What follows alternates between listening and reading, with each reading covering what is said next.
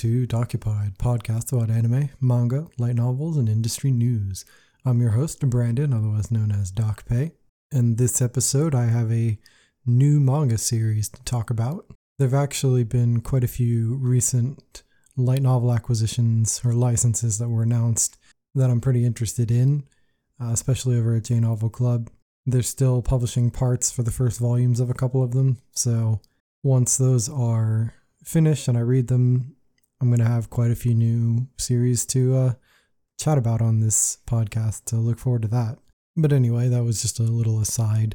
This week, I'm talking about the manga series Zom 100 Bucket List of the Dead, written by Haro Aso and illustrated by Kotaro Takata.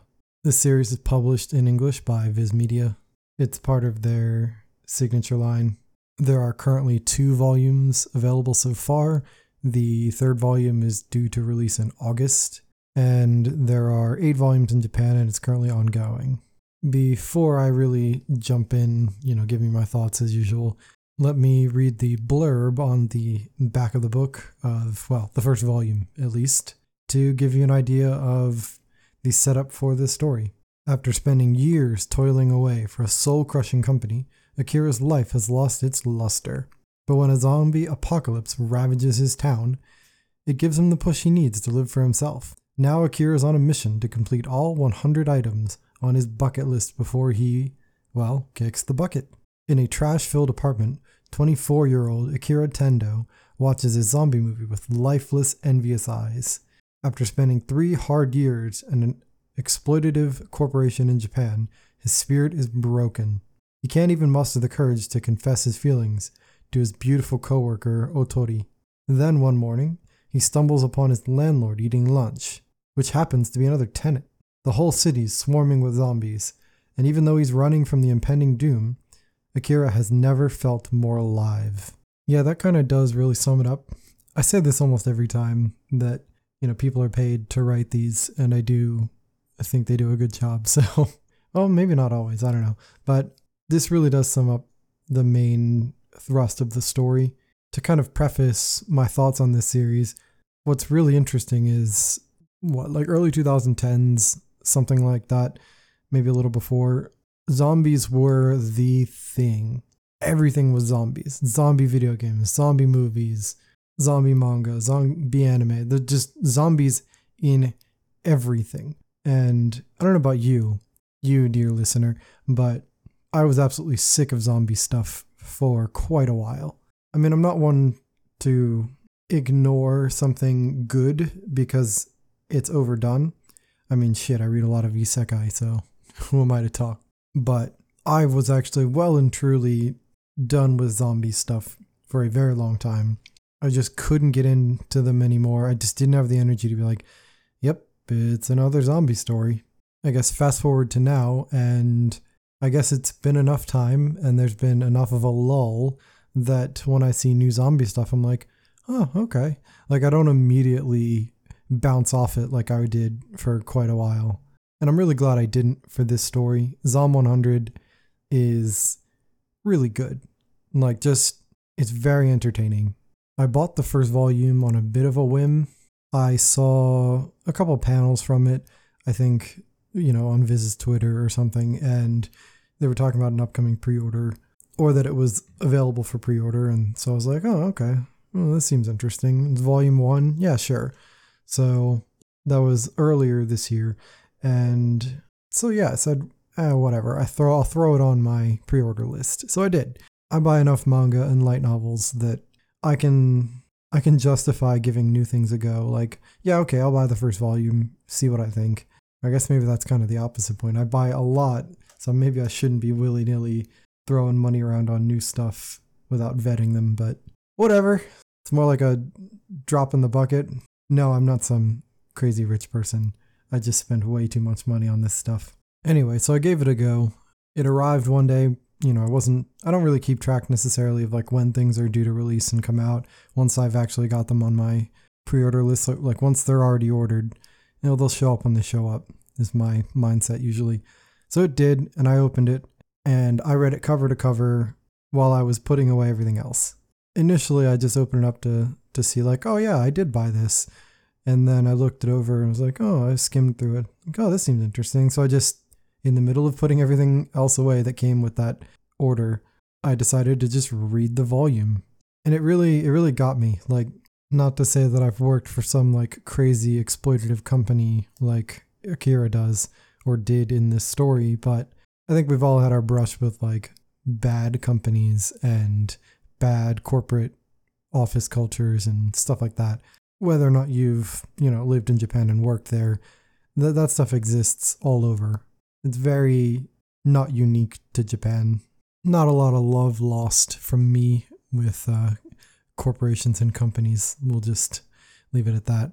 So there was something immediately relatable to me about the start of this story and the concept that for someone in our main character, uh, Akira's position, that a zombie apocalypse wasn't some, I mean, it, you know, is the end of the world apocalypse kind of thing, but like to him, he basically now gets to celebrate his freedom in that regard.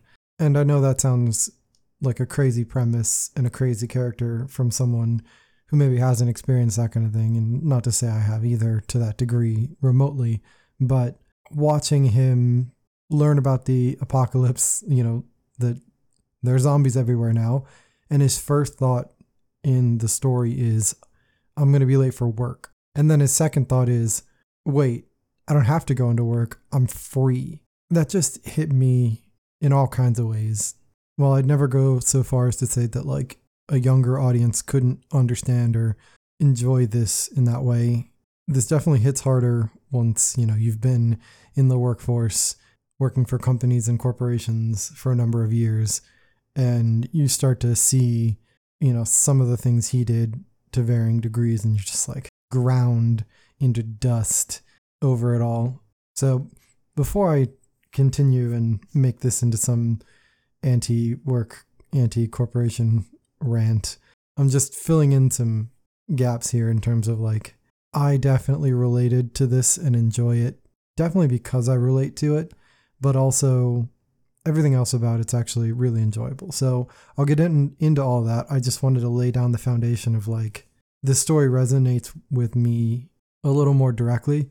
And so I was sucked in because of that. And then I stayed because it's enjoyable, because it's good. So I guess I'll go through my normal list of uh, characters, plot story, art, etc. Okay, so our characters. I've mentioned him, the blurb did, but our main character's name is Akira Tendo. I would say so far in the story, there are three kind of primary characters. You have Akira, you have his friend Kenichiro uh, Ryuzaki, and then you have the kind of main female lead who he meets uh, in a convenience store, Shizuka Mikazuki.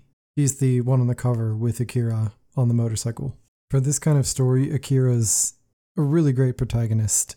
The author does a fantastic job of showing how beat down, how, I mean, they said this themselves in the story a little bit, but the employees and his coworkers and him were wage slaves. They were corporate zombies they looked almost as bad as the actual zombies in the story are like depicted.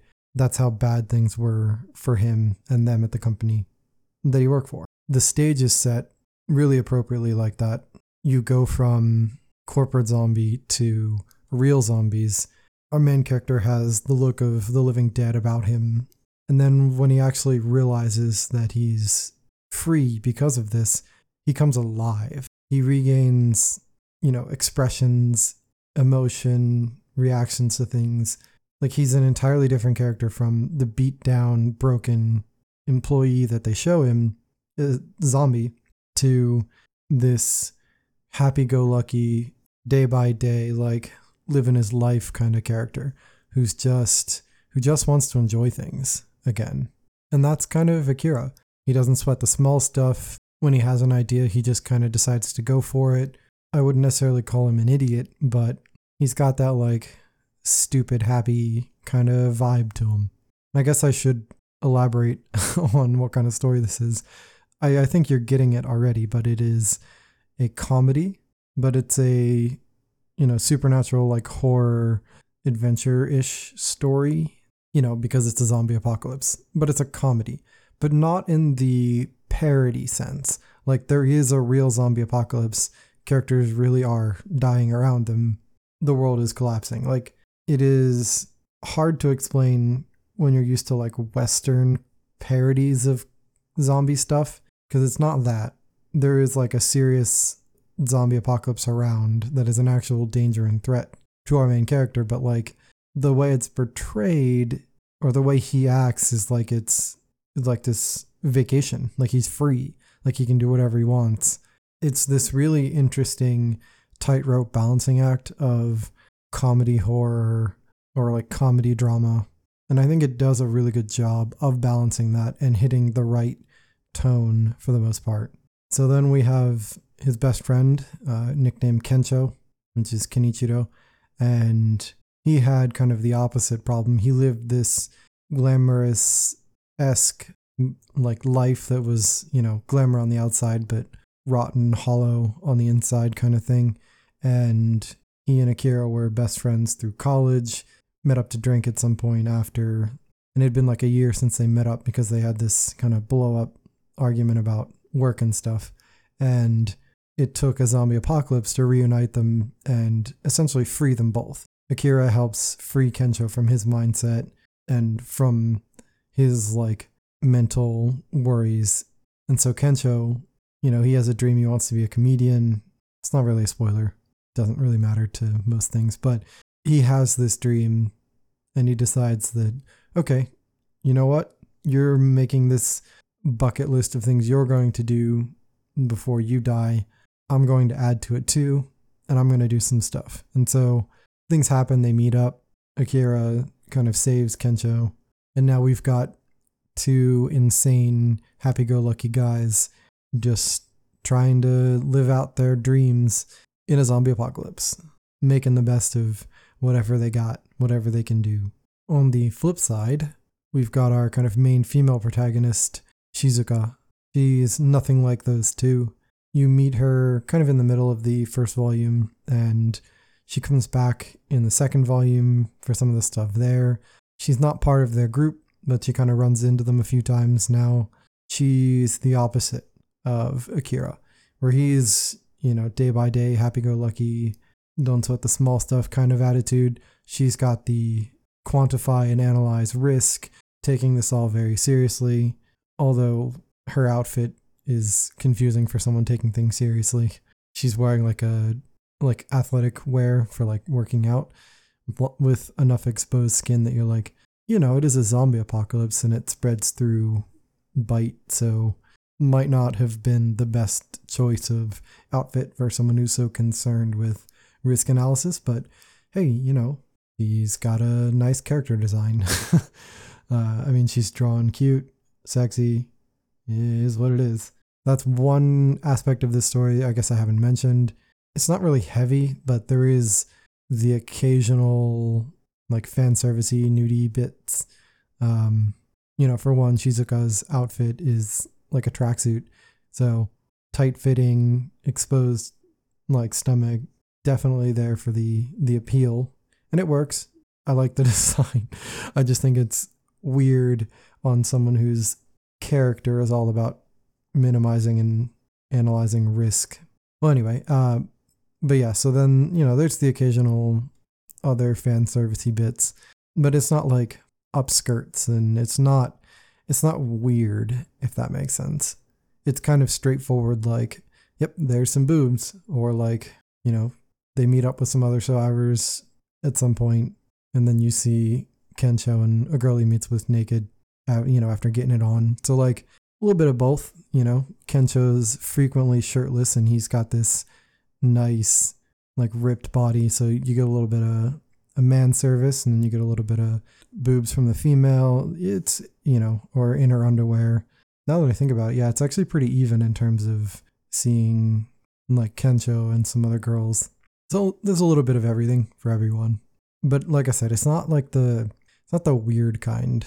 You know, you know what I mean. Not to say I haven't read and haven't enjoyed some of that myself, but it's it's not the weird fan service. Like the why is there fan service in this kind of vibe? This is the, you know, two adults are banging, so duh, of course there's some a little bit of nudity.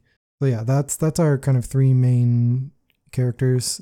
And I guess I kind of mentioned this already, but yeah, this is definitely more of an not an adult story, but the main characters are all like young adults, um, like mid twenties or so. Which, come on, for like Japanese anime or manga, they may as well be like elderly, you know, compared to every other story and, and characters. Every's a little harsh, but you get the gist. So that's kind of another reason this story resonated with me a little bit more was all the characters are well, they're younger than me now, but not by that much.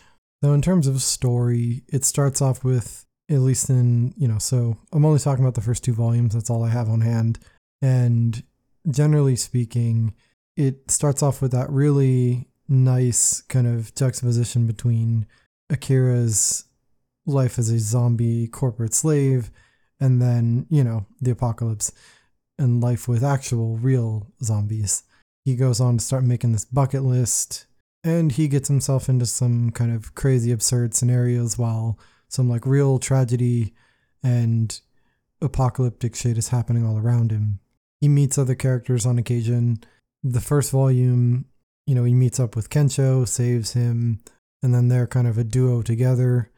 Uh, he meets Shizuka, so it's it's very much setting up all this stuff. While there is, you know, quite a bit of setting the stage and getting to know the characters, I think it does a really great job setting the tone for the story, how it's going to kind of present itself, and there are some genuinely like good story beats in terms of things that resonated with me, and then also, you know, how our our two friends Akira and Kencho reunite and kind of make up, come clean about everything that they were thinking and feeling. Like it's nice to see communication like that, clearing up, like clearing the air between friends, you know, after an old fight kept them apart.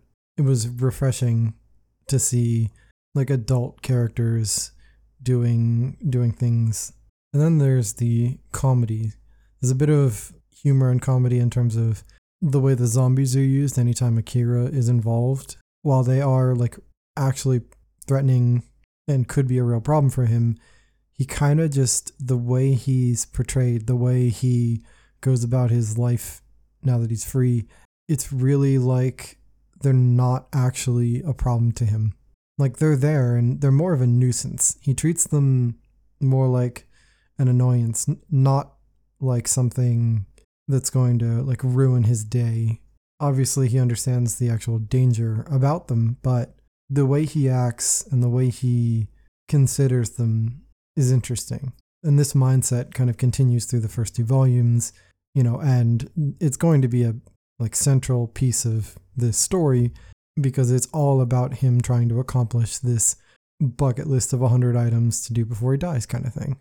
Volume 2 is is both of them now having this bucket list together and trying to fill it out because it's not full of 100 items, at least not as of yet. They're still writing out everything they want to do, thinking up things to add.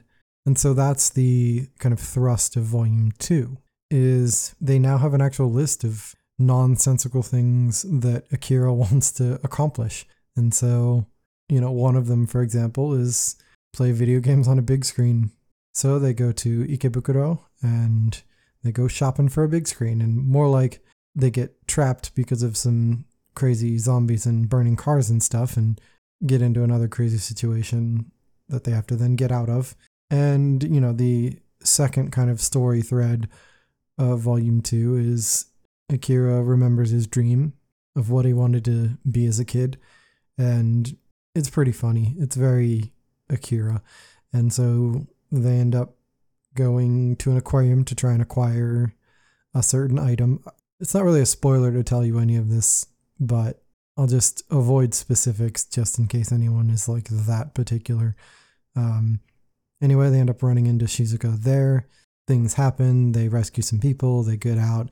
Again, that that's kind of going to be the, I think, general flow of the story going forward. Is just working through this list, getting into crazy situations, getting out of them through dumb sheer luck or grit or his just it'll work out kind of attitude. And along the way, there's some actual, like, pretty down to earth character moments from both people that Akira and Kencho meet and also them, like, overcoming their own, like, personal traumas and mental hangups and things like that. It looks like volume three, they're actually going to be leaving Tokyo, which I guess I didn't say, but the, this is set in Tokyo. You know, they go to Shinjuku to, well, not they. Akira goes to Shinjuku to rescue Kencho. They go to Ikebukuro, that kind of thing. So set in like Tokyo. Then they decide to, at the end of volume two, head to Akira's hometown in Gunma. I think the formula is a good one. There is a really interesting and like good contrast between the like zombie horror bits and the comedy and also the just like relatable I won't call them life lessons necessarily, but realizations and character moments that we get. There's a lot more packed in here than you would imagine from what might up front seem like a kind of like like another schlocky zombie story. This is not another High School of the Dead, you know.